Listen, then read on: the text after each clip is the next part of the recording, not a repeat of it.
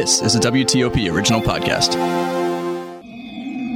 From Podcast One. Coming up in this episode of Target USA.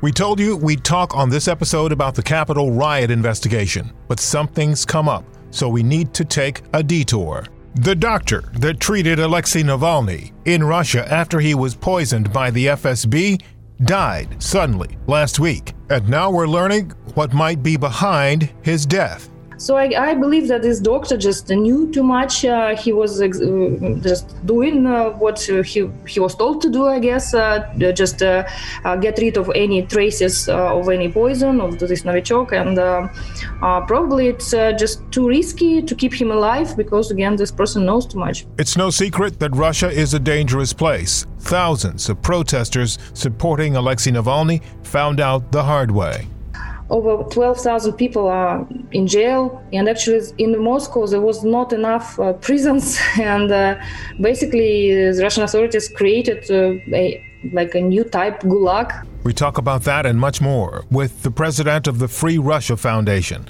Natalia Arno. What will happen to Navalny? What will happen to the Russian government? And what does it mean for the U.S.? Coming up on this edition of Target USA the National Security Podcast. From WTOP in Washington, D.C., this is Target USA.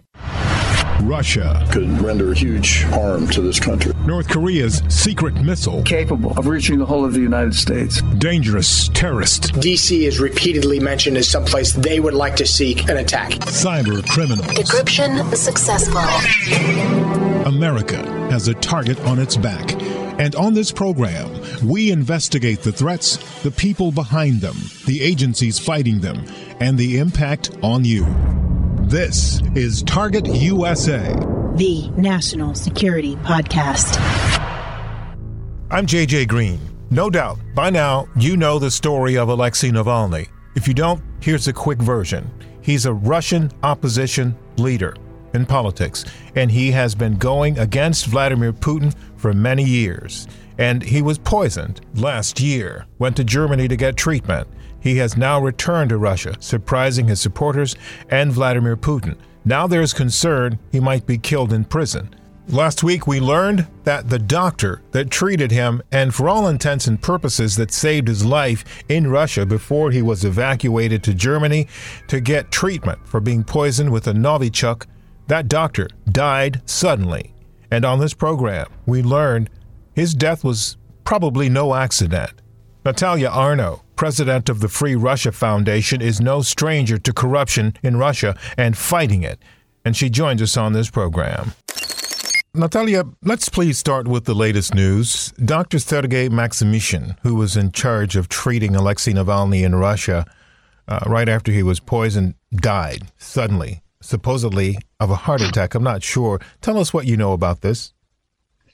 Not much. It's just um, um, developing story. Um, we learned that uh, the doctor who was uh, treating Navalny in Omsk hospital, yes, suddenly died. Uh, and um, uh, but at the same time, it's not very surprising, as we know there is a an entire um, uh, hit team uh, that was. Um, connected to Navalny's uh, poisoning uh, in August of uh, 2020. Uh, but also connected to the poisoning of our vice president of Russia Foundation, Vladimir Kara-Murza twice, um, connected to the um, very mysterious um, deaths of uh, other people. Uh, like recently, Bellingcat also discovered at least three people died from the so-called heart failures. two activists, one journalist, uh, in 2014 and 2015 and 2019. Mm-hmm. And uh, the common denominator was uh, that uh, in uh, their trips and their like um, uh, their activities, the same people from that um, hit team uh, they were shadowing uh, these people or they were in those areas. And uh, after that that uh, sudden death uh, happened. Um, some people like one uh, journalist from north caucasus he was only 26 years old very healthy he was going to attend his mother's concerts but on the way to this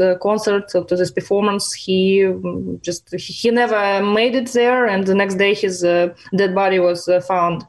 Uh, but also, it's just uh, murders as a tool to silence uh, dissent is uh, a very mm-hmm. usual tool by the Kremlin. We see different uh, type of uh, murders. we saw, of course, this polonium poisoning of Alexander Litvinenko in 2006 in London, yeah. or Skripal poisoning in March of 2018 in um, in London. Yes, with Novichok yeah. already when it's first time when we heard this name. but then more and more Novichok poisonings were um, determined.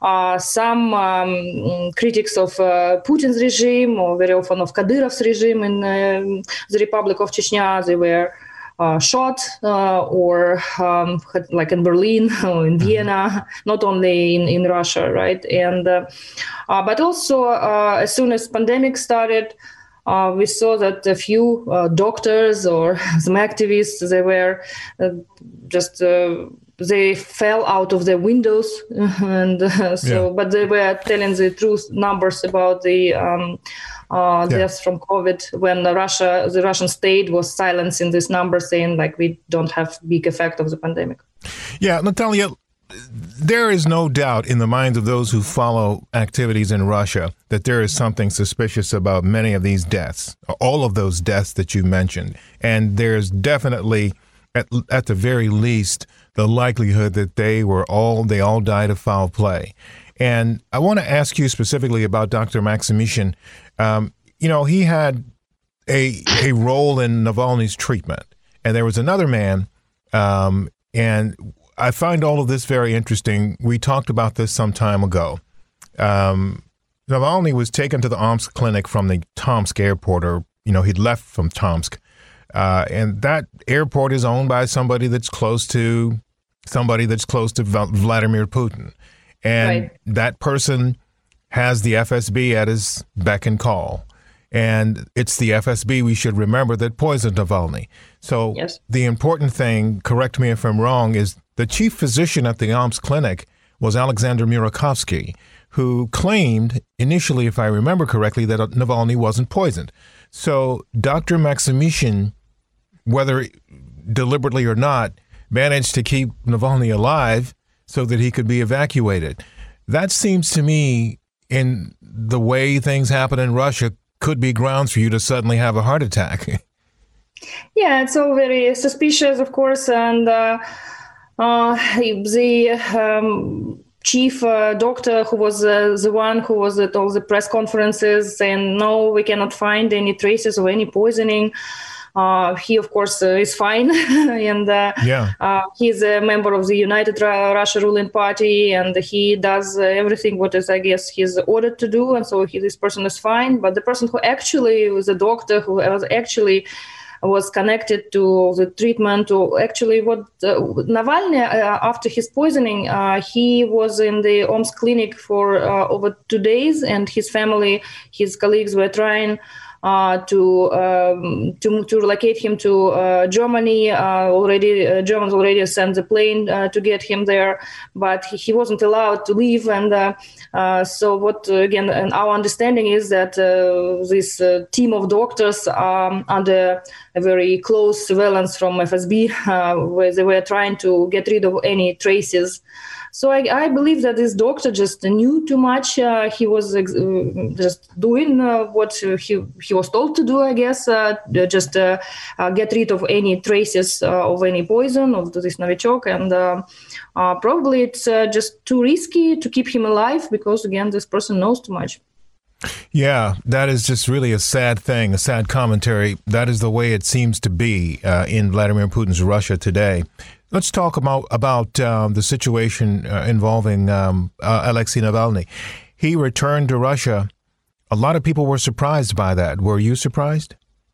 Yes, I was surprised. I think uh, many of his uh, colleagues and supporters were surprised. We um, uh, on the one hand, of course, we knew that he will come back. It uh, wasn't uh, mm, the news, the return itself wasn't uh, the news. And uh, maybe uh, the choice of the date was a big surprise because we believed he needed some more time for his um, just treatment and coming back to like being completely healthy, recovering from that terrible poisoning of this chemical weapon and um, military grade chemical weapon. And so I would say the choice of the date was a surprise. The but the fact that he wanted to go back to Russia wasn't a news, wasn't a, a surprise because he's a Russian politician, and if um, he is declaring himself and he's um, recognized as a leader of the Russian uh, pro-democracy forces of the Russian opposition. He, of course, uh, is he needs to be in Russia. He it's very difficult to be in exile and be a politician. He needs to be mm-hmm. to share all the risks that all Russian people are sharing, uh, uh, countering this uh, yeah. big repressive machinery. And uh, um, we didn't, of course, we, we were not surprised that uh, he was immediately imprisoned. Um, uh, we believed maybe some some of us didn't know what exactly he's going to get. Is he going to be under house arrest, or maybe mm, almost nobody thought that he will be completely released, completely free. Uh, but uh, the real term, this sentence um, uh, uh to 2.8 month, uh, years in, in jail, um, I cannot say surprised, but uh, this is where the entire logic of how the things are developing in Russia is going. we have more and more repressive uh, machinery, uh, and uh, this is what the Russian authorities are going to do. They cannot risk the parliamentary elections, upcoming parliamentary elections in September of 2021. Uh, they need to silence absolutely everybody. There, there are a lot of people who are in jail in um, many regions. Um, just uh, during uh, these last two weeks, when we had biggest unsanctioned rallies in Russia since the collapse of the Soviet Union, um, over 12,000 people are in jail, and actually in Moscow there was not enough uh, prisons, and uh, basically the Russian authorities created uh, a like a new type gulag um, near Moscow, and all these political prisoners are there now in absolutely um, difficult, uh, terrible conditions. Uh, when a cell is, uh, is supposed to have only eight people, there are like 28 people. They're deprived of uh, food, of water, of uh, anything, of uh, me- medical. Um, treatment because many of them were like so brutally beaten battered and just uh, the level of um, repression, the level of brutality and violence is completely unprecedented for Russia. We can compare only with uh, Belarus uh, and especially August events in Belarus after presidential elections there. But uh, as uh, many Russian commentators were saying, like um, TV Rain, an independent media outlet, they tweeted and they said that on February 2, uh, 2021, it was the day of Navalny's trial when he was sentenced to real term. Uh, they, they tweeted that uh, today uh, Russia became a part of the Republic of Belarus, again, just meaning that the same level of repressions. That's Natalia Arno, president of the Free Russia Foundation. We'll continue our conversation in just a moment.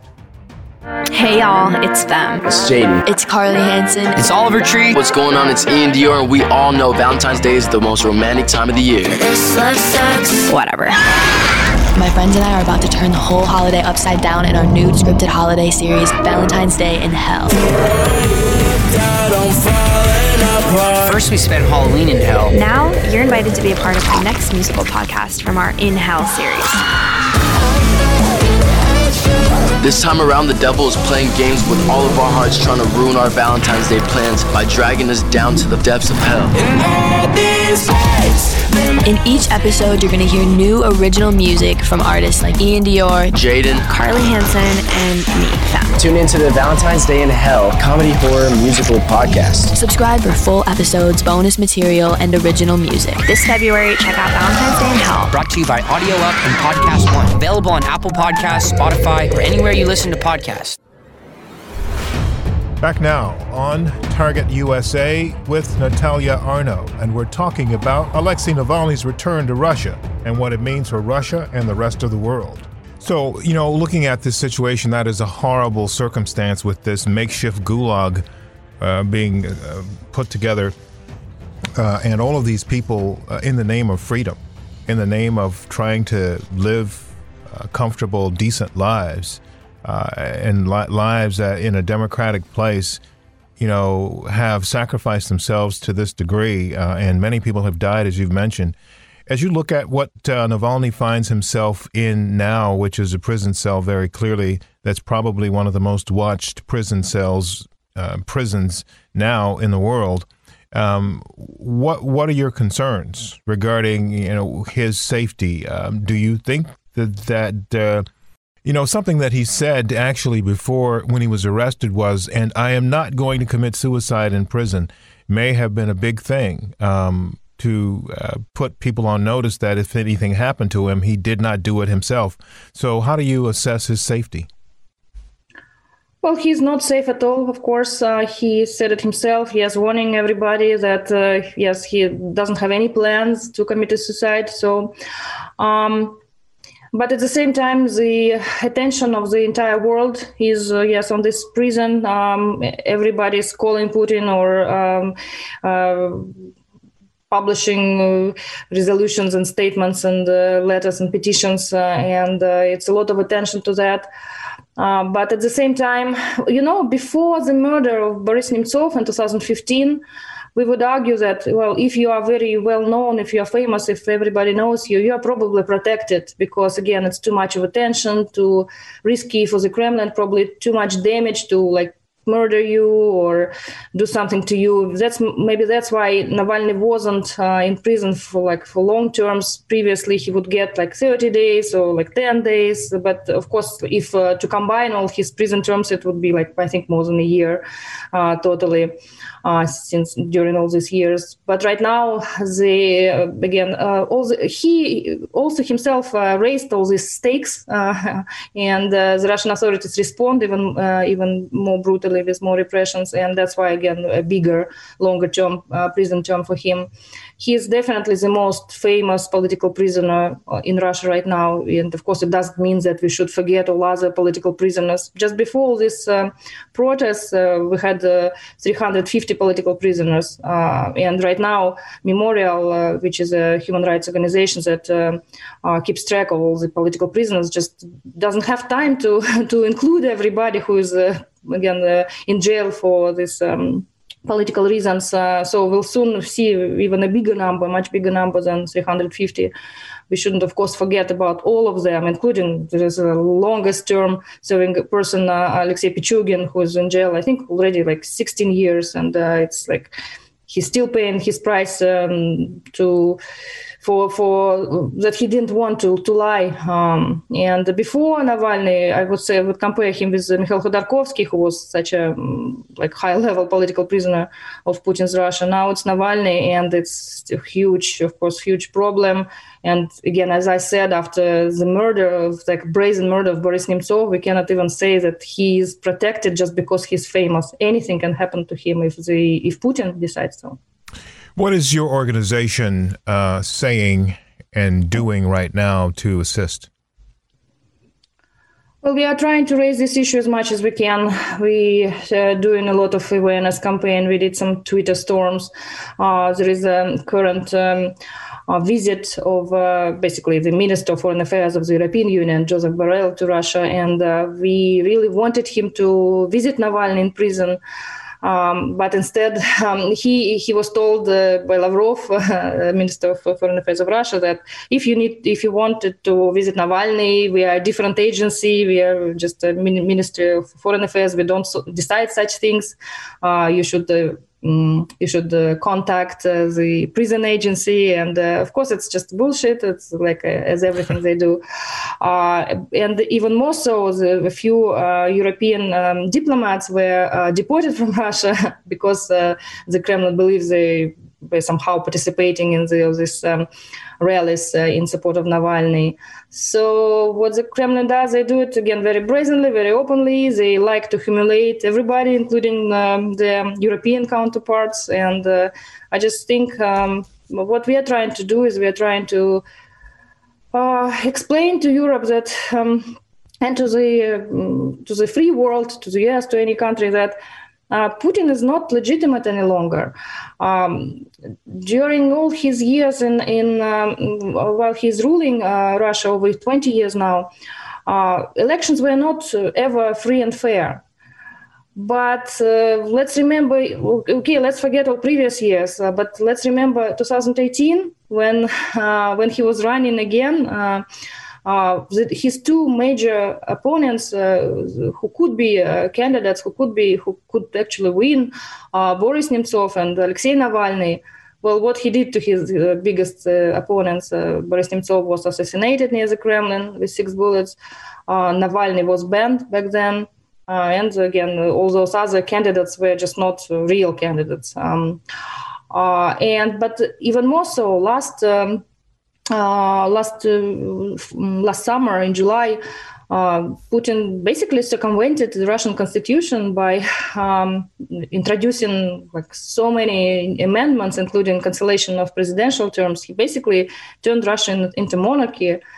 And after that, uh, we believe he is not a legitimate uh, leader at all. And uh, we, we believe that all Western uh, democracies should uh, be like openly saying about that that again and no deal should be made to, to putin while he's again he's a counter party for them.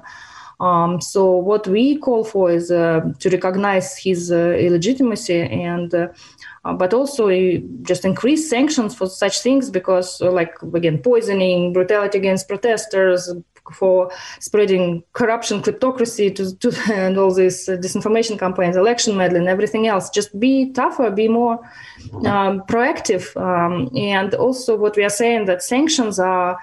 Uh, effective when they are timely, when they are like exactly when they, the Kremlin understands why they are punished and for what. Otherwise, when it's like nice, nice, uh, just again, it cannot be uh, uh, business as usual with with Putin any longer. This is mm. what hmm. we are trying to, to explain. Natalia, I guess one more main question.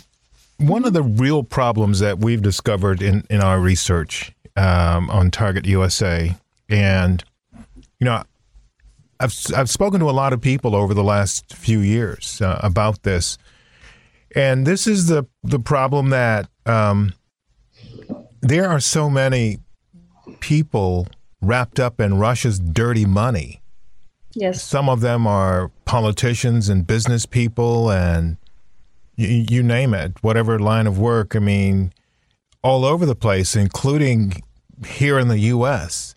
How does that part of the problem get fixed? Because this is, I think, when you have politicians, you know, and I certainly have seen people like Bill Browder talking about this in the UK uh, and others here in the U.S.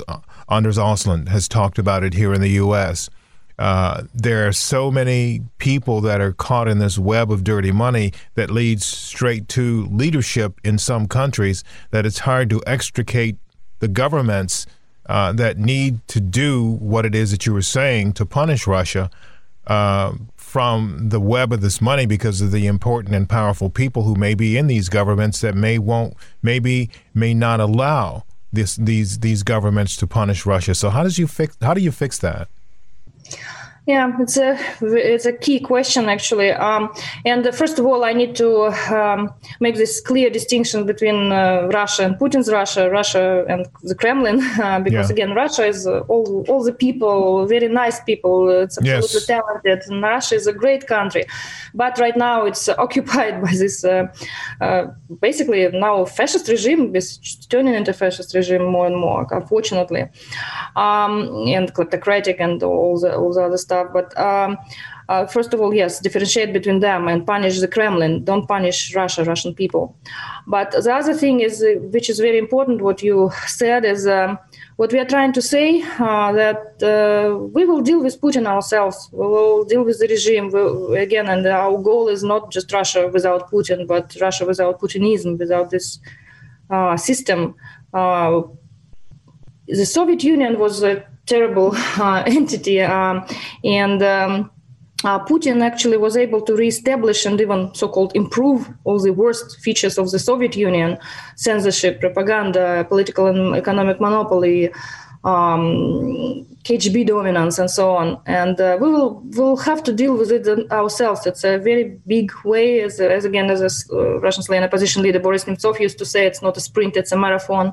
But we are doing that. What we are always asking, uh, talking to our Western colleagues, we are saying again, don't enable them. This is again, if uh, our Vice President Vladimir Kara-Murza always says, it's uh, always like um, two sides of one coin, of one medal. Uh, it's um, uh, if somebody exports the other there is another party that imports. And uh, probably the biggest export from russia is not uh, gas or oil it's the export of corruption. And all this money that the kremlin steals from the russian people they spend it in the west especially in europe. Uh, they like to send their children uh, to western schools. They like to use uh, western accounts. Uh, they build palaces in italy in miami in london and so on and so forth and it's actually mm, it depends on political will of the west. It's very easy to again the key question follow like key, key, uh, key uh, course of action follow the money.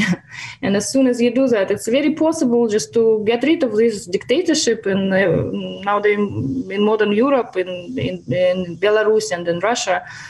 Uh, these regimes are in power only because they have this uh, dirty money um, and it's not only the question of just Russia, because uh, uh, they are just very aggressive to their own population, their own citizens, they, all these domestic repressions. No, this, especially the Kremlin, they are very active globally and so it's uh, like a very it's, it's, a key interest of the national security of the west uh, the, just to counter that because uh, with this dirty money these operations are possible all this uh, Syria events or uh, annexation of Crimea or uh, election interference meddling in many countries in the US and in many European countries or anything else, any disinformation campaigns, any influence operations, they are possible only with this dirty money. and it's, again, it's in uh, the Western interest just to stop that. Just they need the political will to do that.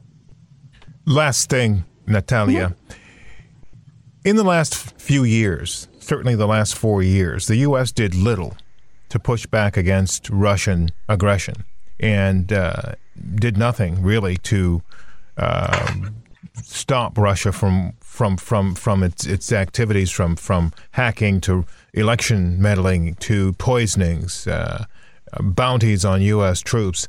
There are organizations in this country like yours that speak out and have spoken out bravely against uh, the Russian regime, and you you are quite right. This is not about the Russian people because they're it's a beautiful country and the people are beautiful, um, but there are corrupt leaders there. Your mm-hmm. organization mm-hmm. and others have spoken out against them. Was there a time in the last few years where you felt at risk here in this country because of the ability? And we know that Russia has people here. the The Russian government has people here were there were there times when you felt at risk, where your team felt at risk? Um, we feel at risk, of course, all the time. Uh, it doesn't matter where we are because, again, as we know, the, the tentacles of the Kremlin are very long and very deep. Uh, and they can do anything uh, anywhere in any country. So you cannot be safe, um, even being in the US or in Europe or anywhere of course, but at the same time, we are not as as in danger as our Russian activists who are inside Russia. And of course, understanding their situation, uh, which just for us it's much more easier, and that gives us most motivation to continue fighting because they keep fighting there, and we being in Western democracies, of course, we should do even more because we can. Uh, I would say I, w- I was more probably more um, feeling more uh, in danger basically at the European Parliament in Brussels, hmm. where there were so many um, agents uh, and the propaganda soldiers of the Kremlin. Um, remember a few years ago we um, released a report about uh, Kadyrov's regime, and Kadyrov is basically Putin's hitman. Uh, he has a license for political murders. He is implicated in, we believe, strongly in the murder of Boris Nemtsov, and um, it's his team that did all, all this and organized everything. And of course, nobody is. Um, um, all these masterminds, organizers are not even. Uh, so there is no investigation, fair investigation inside Russia on that. Um, so uh, I would say that it was probably the most uh, time when I felt in biggest danger uh, when we were releasing that report. Um, but uh, even recently, when we had a rally of support of uh, Russian protesters, uh, and we had it in Boris Nemtsov Plaza that we were able to establish a few years ago uh, in front of the Russian embassy in Washington, D.C. Um, uh, there were some uh, media outlets that looked like, seemed like very valid, real outlets. they were covering this rally. They introduced themselves as an American channel. They we, we gave interview to them because just we wanted to explain what we are doing, why we are protesting. But later, the report um, about that appeared on Ruptly, which is a pro-Kremlin media outlet. So uh, again they they're doing that all the time so um, they're not really journalists they're just propaganda people and mm-hmm. uh, we are very thankful to some countries that uh, stand up um, uh, bravely uh, to that uh, actions malign actions like lithuania for example they understand it very well and they make a clear distinctions with uh, journalism, respecting uh, freedom of speech, but at the same time understanding that uh, journalism and propaganda is absolutely different things, and they have no um, shy to just to deport those uh, propaganda people from their country. Uh, so we really appreciate that. Mm-hmm. Mm, yeah. Right. We are very worried about the, about Russian activists. We see that there will be a lot of criminal cases everywhere all the infrastructural project will be stopped. Uh, any like um, again, it's it's very very dangerous situation there. We hope that there is attention, the Western attention to that, to to those who are inside Russia who keep. Uh, uh, demanding changes, and this is what actually Navalny did with, the, with his act uh, coming back to Russia. That to say like, uh, don't be afraid uh, fear is basically the main glue that uh, kept uh, Soviet Union in power for so many years. Uh, mm-hmm. fear is the main substance substance that uh, keep Putin in power for more than 20 years, and it's very important that people um, the people stop uh, fearing them and um, those who want uh, changes who like our country who love it with all our hearts who want uh, russia to live better it's much more of us and uh, yes we should just stop stop being afraid all right, Natalia Arno, president of the Free Russia Foundation, thank you for your work and uh, thank you for your time on our program today. And uh, best to you and your team. And I know this is a difficult lift for you and your team in Russia uh, the folks that are there, and Mr. Kara-Murza, whom I've spoken to as well from time to time. Um, I know this is a difficult time, but it's better than it was. And this is the thing that I think most folks have gotten from Navalny going back to Russia and being arrested is that there are people out there that are behind him, and he has enough leverage to get the attention of the Russian uh, regime. So um, you have been a big part of that. So thank you for your time and for your work. Thank you so much. That's it for this episode of Target USA. We will be back again next week, and this time we will have a look at the Capitol riot investigation and the latest developments, including a look at March 4th. That's now being offered by the QAnon conspiracy theorist as the date that former President Donald Trump will triumphantly return to Washington and reclaim the presidency. We will take a look at that.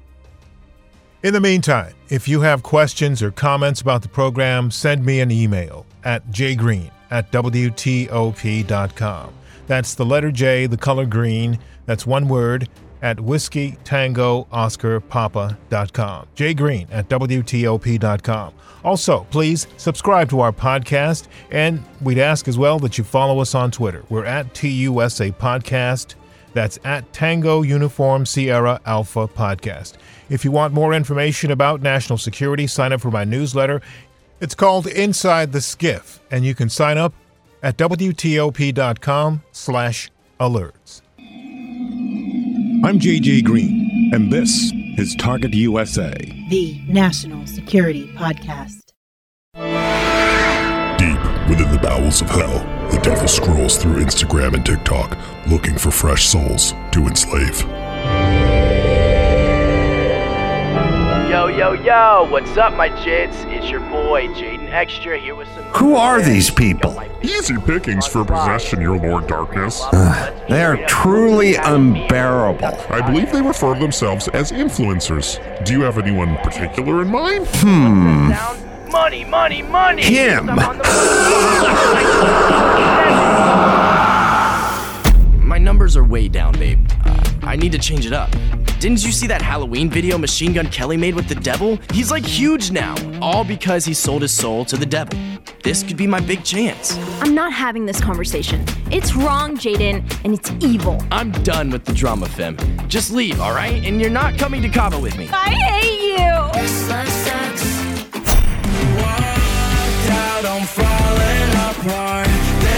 Hey y'all, it's Fem.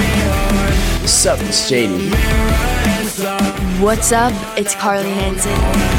Hey y'all, it's Oliver Tree. Yo, what's going on? It's Iann Dior, and we all know Valentine's Day is the most romantic time of the year. Whatever.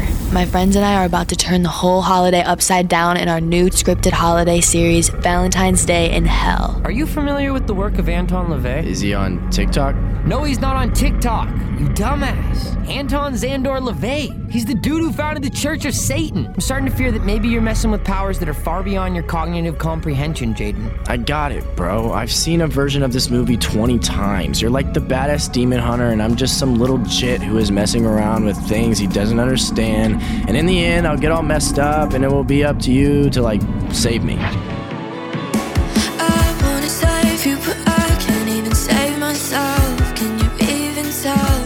First, we spent Halloween in Hell. Now, you're invited to be a part of our next musical podcast from our In Hell series. This time around, the devil is playing games with all of our hearts, trying to ruin our Valentine's Day plans by dragging us down to the fiery inferno in the deepest depths of hell. Demons, place a hood over Jaden and escort him to hell.